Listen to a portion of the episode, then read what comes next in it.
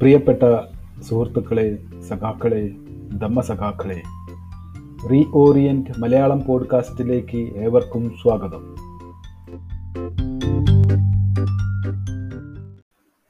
ഇത് re orient Malayalam പോഡ്കാസ്റ്റിന്റെ രണ്ടാമത് എപ്പിസോഡാണ്. ഈ എപ്പിസോഡ് അവതരിപ്പിക്കുന്നത് ടി ജയരാജൻ. ഈ എപ്പിസോഡിന്റെ പേര് പ്രതിപാത്രം ഭാഷണഭേദം എന്നാണ്. പ്രസ്തുത വിഷയത്തിലേക്ക് വരുന്നതിന് മുമ്പ് ആദ്യ എപ്പിസോഡിനുണ്ടായ പ്രതികരണങ്ങളെ ഹ്രസ്വമായി ഒന്ന് പരിശോധിക്കാം.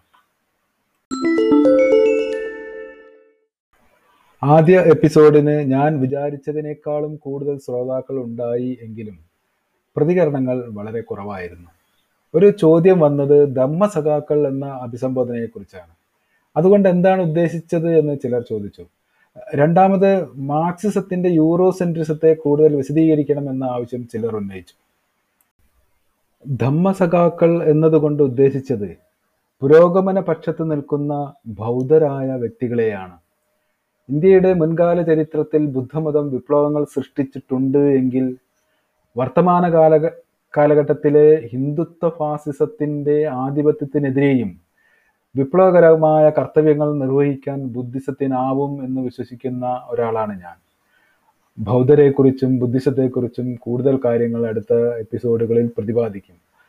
അതുപോലെ മാർക്സിസത്തിലെ യൂറോസെൻട്രിസത്തെക്കുറിച്ചും തുടർന്നുള്ള എപ്പിസോഡുകളിൽ നമുക്ക് കൂടുതൽ പരിശോധനകൾ നടത്താമെന്നാണ് കരുതുന്നത്. നമുക്ക് പ്രതിപാത്രം ഭാഷണഭേദം എന്ന വിഷയത്തിലേക്ക് വരാം. ഈ പ്രയോഗം നമ്മളിൽ പലർക്കും പരിചയമുള്ളതാവാം. ആയിരത്തി തൊള്ളായിരത്തി എൺപത്തി എട്ടിലെ കേരള സാഹിത്യ അക്കാദമി അവാർഡ് നേടിയ ഒരു വിമർശന കൃതിയുടെ പേര് എന്ന നിലയിലാണ് ഈ പേര് നമുക്ക് പരിചയമായിട്ടുള്ളത്.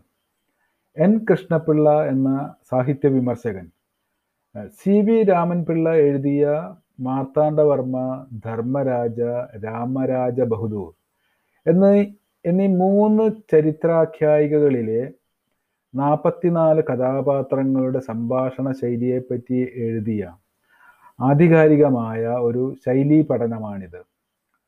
ഓരോ കഥാപാത്രത്തിന്റെയും സംഭാഷണ ശൈലികൾ അല്ലെങ്കിൽ ഭാഷണങ്ങൾ വ്യത്യസ്തമായിരിക്കുന്നത് ആ കഥാപാത്രങ്ങളുടെ സാമൂഹ്യ ബന്ധങ്ങൾ വ്യത്യസ്തമായിരിക്കുന്നത് കൊണ്ട് കൂടിയാണ് എന്നാണ് കൃഷ്ണപിള്ള സ്ഥാപിക്കുന്നത്.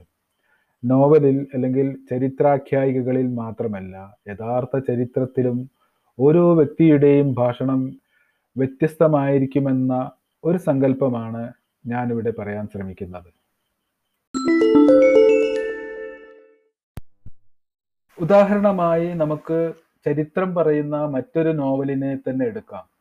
അഗ്നിസാക്ഷി എന്നത് മലയാളത്തിലെ ഏറെ പ്രശസ്തമായ ഒരു നോവലാണ്. ലളിതാംബിക അന്തർജനം എഴുതിയ ജീവചരിത്രപരമായ ഒരു നോവലാണത്. ദേശീയ പ്രസ്ഥാന കാലത്തെ കേരളത്തിലെ ഒരു ബ്രാഹ്മണ കുടുംബ പശ്ചാത്തലത്തിലാണ് ഈ കഥ നടക്കുന്നത്. മാനമ്പള്ളി ഇല്ലത്തെ ഉണ്ണി നമ്പൂതിരിയുടെ വേളിയായെത്തുന്ന തേരിക്കുട്ടിക്കാവിന്റെ ജീവിതകഥയാണ് ഇതിൽ പറയുന്നത്. ഈ ഇല്ലത്തിന്റെ അകത്തളങ്ങളിൽ ഇരുന്നു കൊണ്ട് ചക്രവാളങ്ങളിൽ അല്ലെങ്കിൽ വിദൂരസ്ഥമായ മഹാനഗരങ്ങളിൽ അലയടിക്കുന്ന ദേശീയ പ്രസ്ഥാനത്തിന്റെ ആഹ്വാനത്തിന് ചെവി കൊടുക്കുവാൻ കഴിയുന്നു തേതിക്കുട്ടിക്കാവിന്. ഉണ്ണി നമ്പൂതിരിയെ വിട്ടുകൊണ്ട് ആ പ്രസ്ഥാനത്തിന്റെ ഭാഗമാവുകയാണ് തേതിക്കുട്ടി ചെയ്യുന്നത്. അതേസമയം ഉണ്ണി നമ്പൂതിരി ആവട്ടെ ആചാര നിബന്ധമായ പൂജാവിധികളിലേക്കും സാമുദായിക ചിട്ടകളിലേക്കും ശക്തമായി തിരിയുകയാണ് ചെയ്യുന്നത്. ഇവിടെ ഉണ്ണി നമ്പൂതിരിയുടെയും തേതിക്കുട്ടിയുടെയും വർഗ പശ്ചാത്തലം ഒന്നാണ്. പക്ഷെ എന്തുകൊണ്ടാണ് തേതിക്കുട്ടിക്കാവ് ദേശീയ പ്രസ്ഥാനത്തിന്റെ ആഹ്വാനം സ്വീകരിക്കുന്നത്? അതേസമയം ഉണ്ണി നമ്പൂതിരി ആചാര സംരക്ഷണത്തിലേക്കും ജാതി മതനിഷ്ഠകളിലേക്കും കടക്കുന്നത് എന്തുകൊണ്ടാണ്? ഇവിടെ സ്ത്രീ എന്ന സ്വത്വമാണ് തേതിക്കുട്ടിയെ വിമോചനാത്മകമായി പ്രതികരിക്കുവാൻ പ്രേരിപ്പിക്കുന്നത് എന്ന് തന്നെയാണ് ഉത്തരം.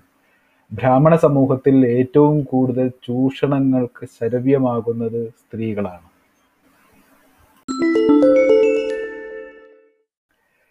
ഇനി നമുക്ക് ഇന്ത്യ ചരിത്രത്തിലേക്ക് വരാം. ചരിത്രത്തിലെ വിവിധ ഘട്ടങ്ങളിൽ വിവിധ വർഗങ്ങൾ വിവിധ ജനവിഭാഗങ്ങൾ വ്യത്യസ്തമായ വിധത്തിലാണ് പ്രതികരിച്ചിട്ടുള്ളത് അല്ലെങ്കിൽ പെരുമാറിയിട്ടുള്ളത് എന്ന് നമുക്ക് കാണുവാനാവും. ഉദാഹരണത്തിന് ഇംഗ്ലീഷ് കൊളോണിയൽ ആധിപത്യത്തിനോട് അല്ലെങ്കിൽ ഇന്ത്യൻ ദേശീയ പ്രസ്ഥാനത്തിനോട് എല്ലാം വിവിധ ജാതികൾ ജനവിഭാഗങ്ങൾ വർഗങ്ങൾ സ്വീകരിച്ച നിലപാടുകൾ ഒരിക്കലും സമാനമായിരുന്നില്ല. ഇംഗ്ലീഷ് കൊളോണിയൽ ആധിപത്യത്തെ രക്ഷാസ്ഥാനത്ത് പ്രതിഷ്ഠിക്കുന്ന നിലപാട് ദളിത് ജനവിഭാഗങ്ങൾക്കിടയിൽ പലപ്പോഴും ഉണ്ടായിട്ടുണ്ട്. ഒരിക്കൽ ശ്രീനാരായണ ഗുരു സൂചിപ്പിച്ചത് തനിക്ക് സന്യാസം തന്നത് ബ്രിട്ടീഷ് ഭരണമാണല്ലോ എന്നാണ്. കൊടികുത്തി വാഴുന്ന ബ്രാഹ്മണാധിപത്യത്തെ അല്ലെങ്കിൽ ജാതീയ ചൂഷണത്തെ സ്വജീവിത പരിസരത്ത് നേർക്കുനേർ എതിരിടുമ്പോൾ ബ്രിട്ടീഷ് കൊളോണിയൽ അടിമത്തം എന്നത് സെക്കൻഡറി അല്ലെങ്കിൽ രണ്ടാമത്തെ ഭീഷണിയായി മാത്രം കാണുവാൻ ജാതീയ അടിമത്തത്തിൽ കഴിയുന്ന ജനവിഭാഗങ്ങൾ വിഭാഗങ്ങൾ നിർബന്ധിതരായി. ഭീമ കോറേഗാവ് വിഷയത്തിലും ഇതുതന്നെയാണ് സംഭവിച്ചത്. ഇന്നത്തെ മഹാരാഷ്ട്രയിലെ പൂണെക്കടുത്തുള്ള ഭീമ കോറേഗാവ് എന്ന സ്ഥലത്ത് വെച്ച് ആയിരത്തി എണ്ണൂറ്റി പതിനെട്ട് ജനുവരി ഒന്നിന് ബ്രിട്ടീഷുകാർ നയിക്കുന്ന ഈസ്റ്റ് ഇന്ത്യ കമ്പനിയുടെ നൂറുകണക്കിന് മഹർ സൈനികർ. മറാഠയിലെ പേഷ്വ ബാജിറാവു രണ്ടാമന്റെ നേതൃത്വത്തിലുള്ള പേഷ്വ പട്ടാളത്തെ തോൽപ്പിച്ചു. ഭ്രാ ബ്രാഹ്മണിക്കൽ പേഷ്വ ഭരണത്തിന്റെ കിരാതമായ ജാതി അടിച്ചമർത്തലിനെതിരെ തങ്ങളുടെ ആൾക്കാർ നേടിയ ഐതിഹാസികമായ വിജയമായാണ് മഹർ ജാതിക്കാർ അക്കാലത്തെന്ന പോലെ ഇന്നും അതിനെ കാണുന്നത്. സാമ്രാജ്യത്വവും ദേശീയതയും തമ്മിലുള്ള സംഘർഷം എന്ന ലെൻസിലൂടെ ഈ സംഭവത്തെ വീക്ഷിക്കാൻ മഹർജാതിക്കാർ തയ്യാറല്ല. ആഗോളവൽക്കരണം നടപ്പാക്കപ്പെട്ട ആയിരത്തി തൊള്ളായിരത്തി തൊണ്ണൂറുകളുടെ ആദ്യത്തിൽ ദളിത് ബുദ്ധിജീവിയായ ഗെയിൽ ഓംബേർത്ത് ആഗോളവൽക്കരണത്തെ സ്വാഗതം ചെയ്യുകയുണ്ടായി. അതിനവർ പറഞ്ഞ ന്യായം ആഗോളവൽക്കരണത്തിലൂടെ ഇന്ത്യയിലെ വൈശ്യ ക്ഷത്രിയ ബ്രാഹ്മണ കരങ്ങളിലുള്ള മൂലധനത്തെ തകർക്കാൻ വിദേശ മൂലധനത്തിന് അവസരം കൈവരുമെന്നായിരുന്നു. എന്നാൽ അത്തരത്തിൽ സംഭവിക്കുകയുണ്ടായില്ല. ആഗോളവൽക്കരണത്തെ അനുകൂലിക്കുന്ന നിലപാട് ഓംബേർത്ത് പിന്നീട് കൈയൊഴിയുകയുണ്ടായി. ആഗോളവൽക്കരണം ദളിതരെ കൂടുതൽ ദരിദ്രരായി മാറ്റുകയാണുണ്ടായത് എന്ന നിലപാടിലേക്ക് അവർ എത്തിച്ചേരുകയും ചെയ്തു. ഇത്തരം ദളിത് നിലപാടിലെല്ലാം ഉള്ളടങ്ങിയിരിക്കുന്ന ഒരു ദൗർബല്യമുണ്ട്. ചരിത്ര നിർമ്മിതിയുടെ കർത്തൃത്വം സ്വയം ഏറ്റെടുക്കാൻ വിസമ്മതിക്കുന്ന നിലപാടുകളാണിവ. കൊളോണിയൽ അല്ലെങ്കിൽ സാമ്രാജ്യത്വ അടിമത്തത്തെയും ജാതി അടിമത്തത്തെയും ഒരേ സമയം തകർത്തുകൊണ്ട് ഒരു പുതിയ ദേശരാഷ്ട്ര നിർമ്മിതി അല്ലെങ്കിൽ ഒരു പുതിയ സമൂഹ നിർമ്മിതി തങ്ങളുടെ നായകത്വത്തിൽ നടക്കും അല്ലെങ്കിൽ നടത്തണം എന്നൊരു അവകാശവാദം മുന്നോട്ട് വെച്ചുകൊണ്ട് അല്ലെങ്കിൽ സമൂഹത്തിന്റെ നായകത്വ പദവിയിലേക്ക് സ്വയം അവരോധിച്ചുകൊണ്ട് മുന്നോട്ട് വരുവാൻ ഇത്തരം നിലപാടുകാർ വിസമ്മതിക്കുന്നു. അത്തരമൊരു ആത്മവിശ്വാസം ആർജിക്കുവാൻ ഇനിയും ഇവർക്കായിട്ടില്ല. വിമോചനപരമായ ഒരു ദർശനം മുന്നോട്ട് വയ്ക്കാൻ കഴിയുമ്പോൾ മാത്രമേ അത്തരത്തിലുള്ളൊരു ആത്മവിശ്വാസം കൈവരിക്കാനാവൂ എന്നുണ്ട്. അത്തരമൊരു ദർശനത്തിന്റെ കാര്യമാണ് ഈ എപ്പിസോഡിൽ കൈകാര്യം ചെയ്യുന്നത്.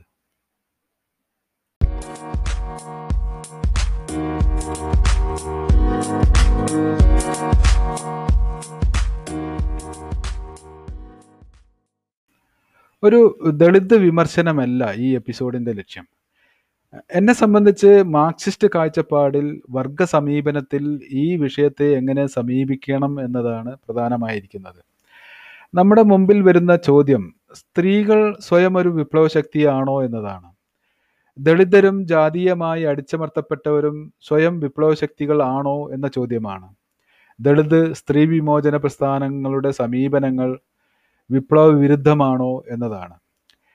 ഇത്തരം ചോദ്യങ്ങളോട് നാം കേട്ടുപരിചയിച്ചിട്ടുള്ള ഉത്തരം നിഷേധാത്മകമാണ്.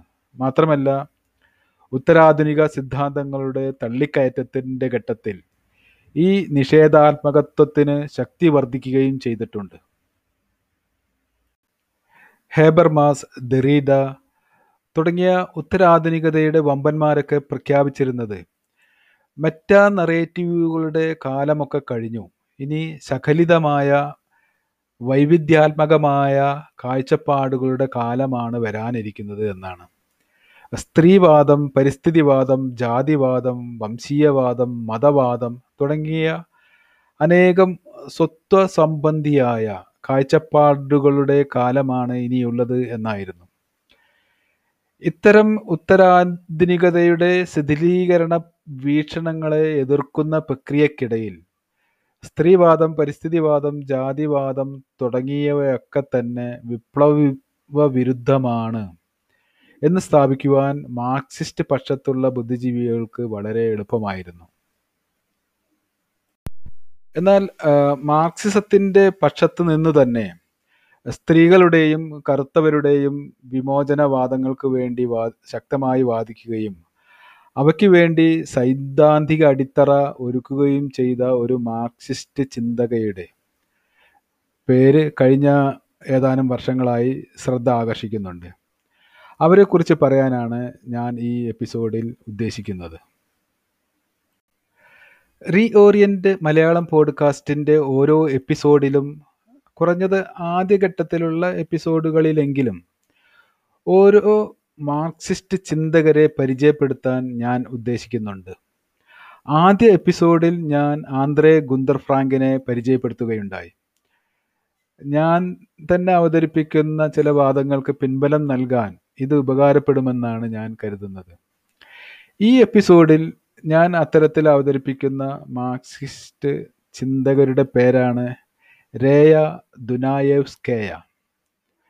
നമ്മുടെ ആശയമണ്ഡലത്തിൽ വളരെ പ്രാധാന്യത്തോടെ കടന്നു വരാൻ പോകുന്ന ഒരു പേരാണ് ഇത് എന്ന് ഞാൻ കരുതുന്നു. അതുകൊണ്ട് ഈ പേര് നാവുളുക്കാതെ പറയാൻ എന്റെ ശ്രോതാക്കൾ പഠിക്കണമെന്നാണ് എനിക്ക് പറയാനുള്ളത്.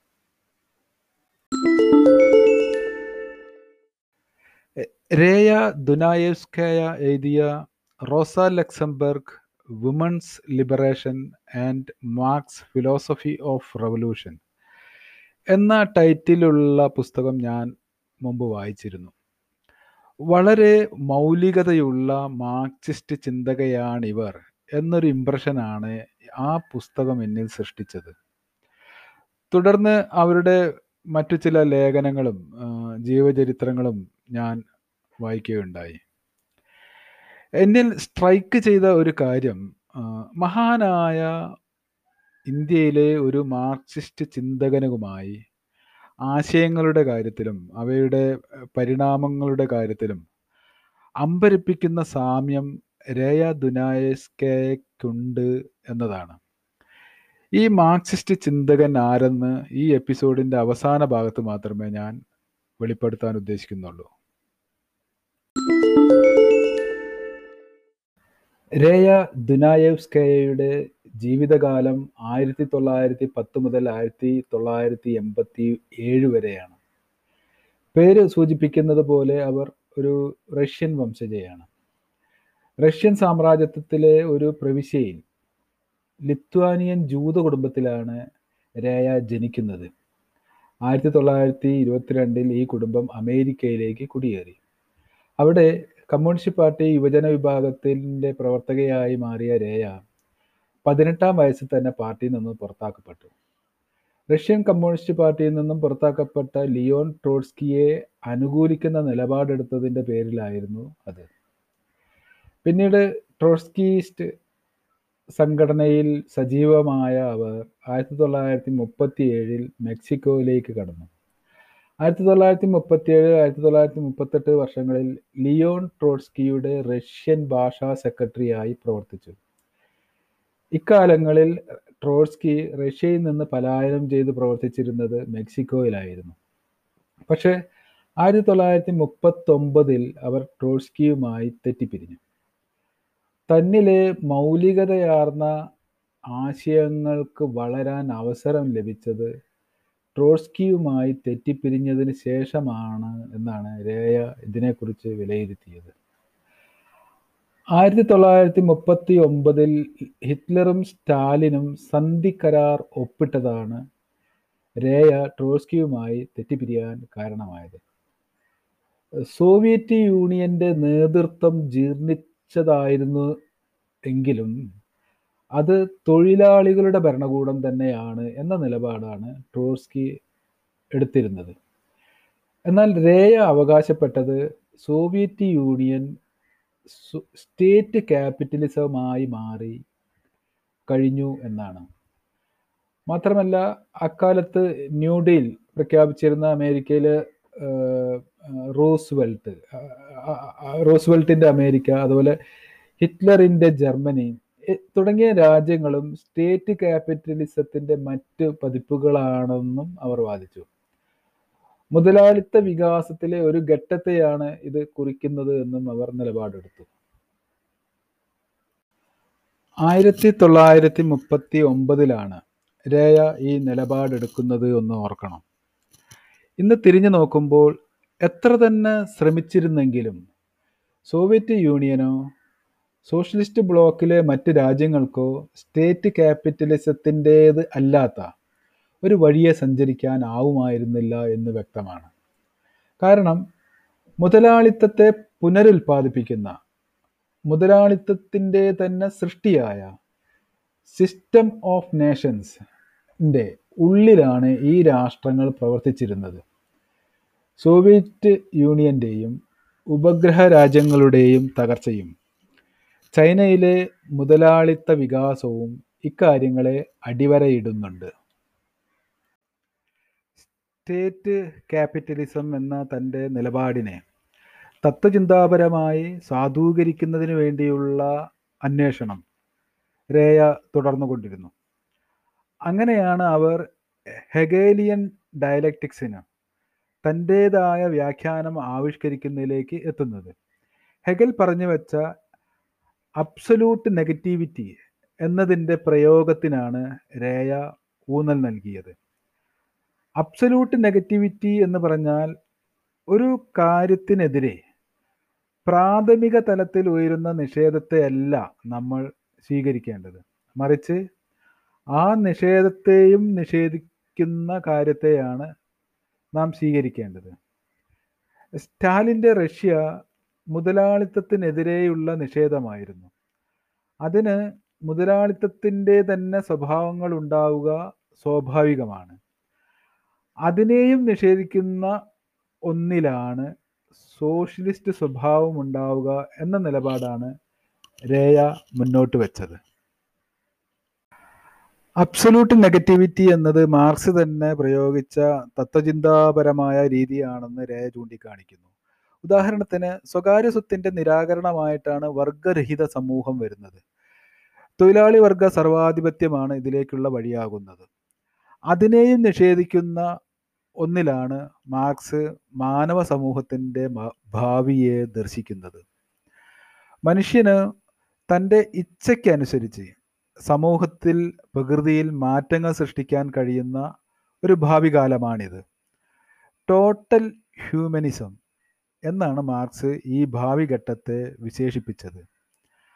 അങ്ങനെ സബ്ജക്റ്റിവിറ്റിക്ക് പ്രാധാന്യമുള്ള അതായത് മനുഷ്യന്റെ ഇച്ഛാശക്തിക്ക് സമൂഹത്തിലും പ്രകൃതിയിലും മാറ്റങ്ങൾ സൃഷ്ടിക്കുന്നതിന് ഊന്നൽ നൽകുന്ന ഒരു തിയറിയാണ് രേയ മുന്നോട്ട് വെച്ചത്.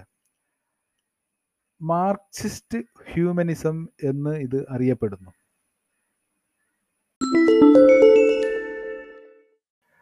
ഹ്യൂമനിസം അഥവാ മാനവവാദം എന്ന് കേൾക്കുമ്പോൾ നമുക്കുണ്ടാവുന്ന പ്രതീതി മാർക്സിസത്തേക്കാൾ മാറ്റുകുറഞ്ഞ ഒരു പ്രത്യശാസ്ത്രമായിട്ടാണ് ദൈവ നിഷേധികളും യുക്തിവാദികളും നിരന്ന് മേയുന്ന ഒരു മേഖലയായിട്ടാണത് നമുക്ക് തോന്നുക. അത്തരത്തിൽ ഡീഗ്രേഡഡ് ആയ ഒന്നായിട്ടല്ല ഇവിടെ ഹ്യൂമനിസത്തെ കാണേണ്ടത്. മനുഷ്യനെ അന്യവൽക്കരണത്തിന് വിധേയമാക്കുന്ന വർഗാധിഷ്ഠിതമായ സമൂഹത്തെ തകർത്ത് വർഗ സമൂ രഹിത സമൂഹത്തിലേക്ക് കട കടന്നുകൊണ്ട് അന്യവൽക്കരണം അവസാനിപ്പിക്കുകയും മനുഷ്യനെ സ്വാതന്ത്ര്യത്തിന്റെ വിപുലമായ മണ്ഡലത്തിലേക്ക് തുറന്നു വിടുകയും ചെയ്യുന്ന മനുഷ്യന്റെ ഭാവി അവസ്ഥയാണ് ഹ്യൂമനിസം എന്ന വാക്കുകൊണ്ട് മാർക്സ് സൂചിപ്പിക്കുന്നത്. മനുഷ്യന്റെ ഇച്ഛകൾക്കനുസരിച്ച് പ്രകൃതിയിലും സമൂഹത്തിലും പ്രതിപ്രവർത്തിക്കാൻ കഴിയുന്ന വളരെ ഉയർന്ന ഒരു തലമാണത്. രേയ സൂചിപ്പിക്കുന്ന ഈ അബ്സല്യൂട്ട് നെഗറ്റിവിറ്റി എന്നതിലും സബ്ജക്റ്റിവിറ്റി എന്ന ഫാക്ടറിന് ഉയർന്ന സ്ഥാനമാണുള്ളത് എന്ന് പറയട്ടെ. ഒരു കാലഘട്ടത്തിൽ മനുഷ്യാർജിതമായ അനുഭവങ്ങളുടെയും അറിവിന്റെയും പാരമ്യത്തിലിരുന്നു കൊണ്ടാണ് അബ്സല്യൂട്ട് നെഗറ്റിവിറ്റി തീരുമാനിക്കപ്പെടുന്നത്.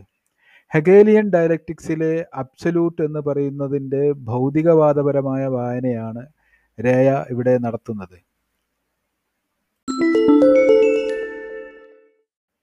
രേയ ദുനായേവ്സ്കയയുടെ അതേ കാലത്ത് അതേ തത്വചിന്താ വഴിയിൽ സഞ്ചരിച്ച മഹാനായ ഒരു ഇന്ത്യൻ മാർക്സിസ്റ്റ് ഉണ്ട് എന്ന് ഞാൻ സൂചിപ്പിച്ചല്ലോ. എം എൻ റോയ് ആണ് ആ മഹാൻ.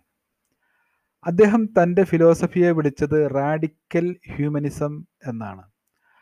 ആയിരത്തി തൊള്ളായിരത്തി നാൽപ്പതുകളിലാണ് എം എൻ റോയ് സ്റ്റാലിന്റെ റഷ്യയിൽ നിന്നും രക്ഷപ്പെട്ട ശേഷം റഷ്യൻ മാർക്സിസവുമായി വേർപിരിയുന്നത്. ജീവിച്ചിരുന്ന കാലത്ത് രേയയും എം എൻ റോയും തമ്മിൽ ബന്ധങ്ങൾ വെച്ചു പുലർത്തിയിരുന്നോ എന്ന് നമുക്കറിയില്ല. സബ്ജക്റ്റിവിറ്റിക്ക് എം എൻ റോയും കൂടുതൽ പ്രാധാന്യം നൽകിയിരുന്നു.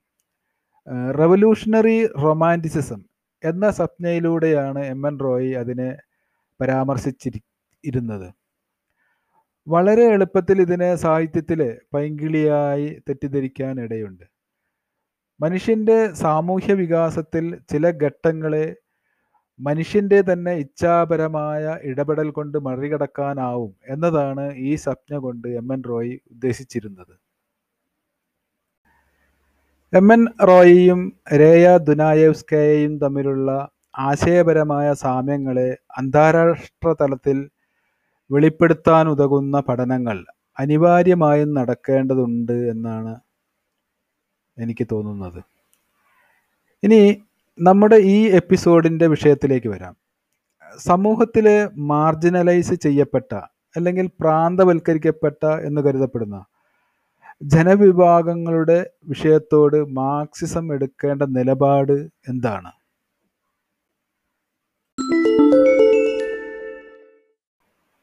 മുതലാളിത്തത്തിലെ മൗലികമായ വൈരുദ്ധ്യമാണ് മൂലധനവും അധ്വാനവും തമ്മിലുള്ളത്.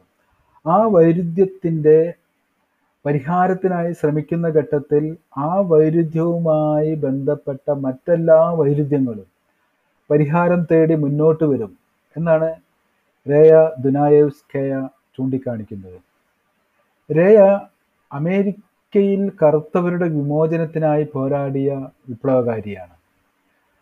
സ്ത്രീ വിമോചന രംഗത്തും അവർ നിസ്തുലമായ സംഭാവനകൾ നൽകി. കറുത്തവരുടെ അധ്വാനം വിമോചിപ്പിക്കപ്പെടാതെ വെളുത്തവരുടെ അധ്വാനത്തിന്റെ വിമോചനത്തെക്കുറിച്ച് സങ്കല്പിക്കാനാവില്ലെന്ന മാർക്സിന്റെ വചനത്തെ രേയ ഉദ്ധരിക്കുന്നു. കറുത്തവരും സ്ത്രീകളും അടിസ്ഥാനപരമായി വിപ്ലവ ശക്തികളാണ് എന്ന് രയ ദുനായസ്കയ സ്ഥാപിക്കുന്നു. തൊഴിലാളി വർഗത്തെ മാത്രം വിപ്ലവ വർഗമായി കാണുന്നത് അല്ലെങ്കിൽ വർഗസമരം മാത്രമാണ് പ്രത്യേകിച്ച് തൊഴിലാളി വർഗവും മുതലാളി വർഗവും തമ്മിലുള്ള വർഗസമരമാണ് ചരിത്രത്തിന്റെ ചാലകശക്തി എന്ന കാഴ്ചപ്പാട് മാർക്സിസത്തിന്റെ യൂറോ കേന്ദ്രിത സമീപനത്തിന്റെ ഫലമാണ്. സോഷ്യലിസത്തിന്റെ മുന്നുപാധിയായി മുതലാളിത്തത്തെ സ്ഥാപിക്കുന്ന ഒരു നിലപാടാണിത്. മാർക്സ് തന്റെ ജീവിതാവസാന കാലത്ത് ഈ നിലപാടിനെ കൈയൊഴിയാൻ ശ്രമിക്കുന്നുണ്ട്. പ്രവർത്തന പദത്തിൽ മാർക്സിസവും ഇതുതന്നെ ചെയ്യുന്നുണ്ട്. ഉദാഹരണത്തിന് മാർക്സ് തന്റെ പഠനങ്ങളിൽ കോളനികളുടെ വിമോചനത്തെയോ ജനതകളുടെ ദേശീയ വിമോചനത്തെയോ കാര്യമായിട്ടെടുക്കുകയുണ്ടായില്ല. എന്നാൽ ഇരുപതാം നൂറ്റാണ്ടിൽ മാർക്സിസ്റ്റ് പ്രസ്ഥാനങ്ങൾ പ്രധാനമായും ദേശീയ വിമോചന പ്രസ്ഥാനങ്ങളായിട്ടാണ് പ്രവർത്തിച്ചത്. ലെനിൻ വളരെ ശരിയായി ദേശീയ ജനവിഭാഗങ്ങളുടെ സ്വയം നിർണയാവകാശം എന്നതിനു വേണ്ടി നിലകൊണ്ടു. റോസ ലക്സംബർഗ് പോലും പോളണ്ടിന്റെ കാര്യത്തിൽ തെറ്റുകൾ വരുത്തുന്നുണ്ട്. അതുപോലെ തൊഴിലാളി വർഗത്തെ മാത്രം വിപ്ലവ വർഗമായി കാണുന്ന നിലപാടല്ല മൂന്നാം ഇന്റർനാഷണൽ സ്വീകരിച്ചത്. കർഷകരെയും കോളനി രാജ്യങ്ങളിലെ ജനങ്ങളെ മൊത്തത്തിലും അത് വിപ്ലവ ശക്തികളായി കണ്ടു. രേയ ദുനായേവ്സ്കേയ സ്ത്രീകളെയും കറുത്തവരെയും സമൂഹത്തിലെ മറ്റു ദുർബല വിഭാഗങ്ങളെയും വിപ്ലവ ശക്തികളായി കാണുന്നു. അവരുടെ നിലപാടിനെ ശരിവെക്കുന്നതാണ് അമേരിക്കയിൽ നിന്നും ഇന്ന് വന്നുകൊണ്ടിരിക്കുന്ന വാർത്തകൾ. ബ്ലാക്ക് ലീവ്സ് മാറ്റർ എന്ന പ്രസ്ഥാനത്തിന്റെ പിന്നിൽ മറ്റെല്ലാ ജനങ്ങളും അണിനിരക്കുന്ന കാഴ്ചയാണ് ഇന്ന് അമേരിക്കയിൽ കാണുന്നത്.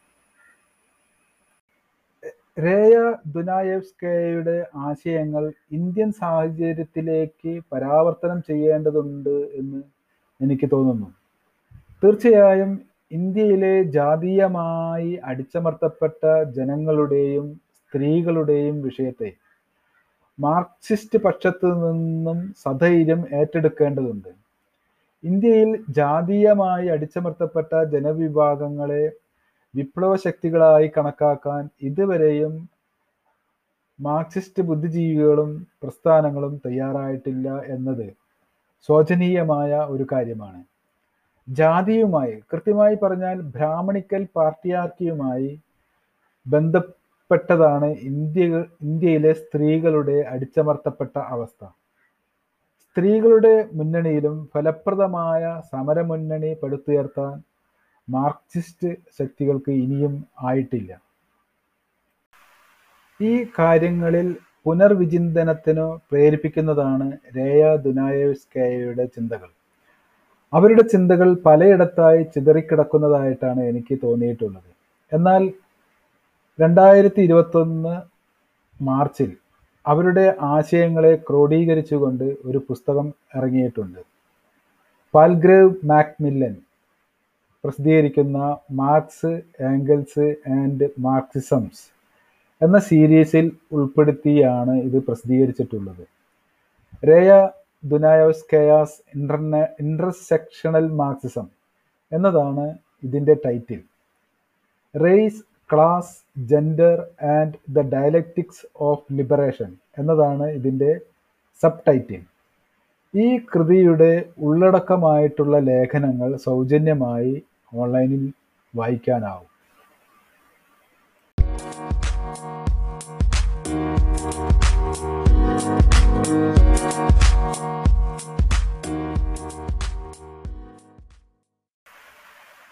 ഇത്രയും പറഞ്ഞുകൊണ്ട് ഈ എപ്പിസോഡ് ഞാൻ ഉപസംഹരിക്കുന്നു. എന്നെ ശ്രവിച്ച ഏവർക്കും നന്ദി നമസ്കാരം.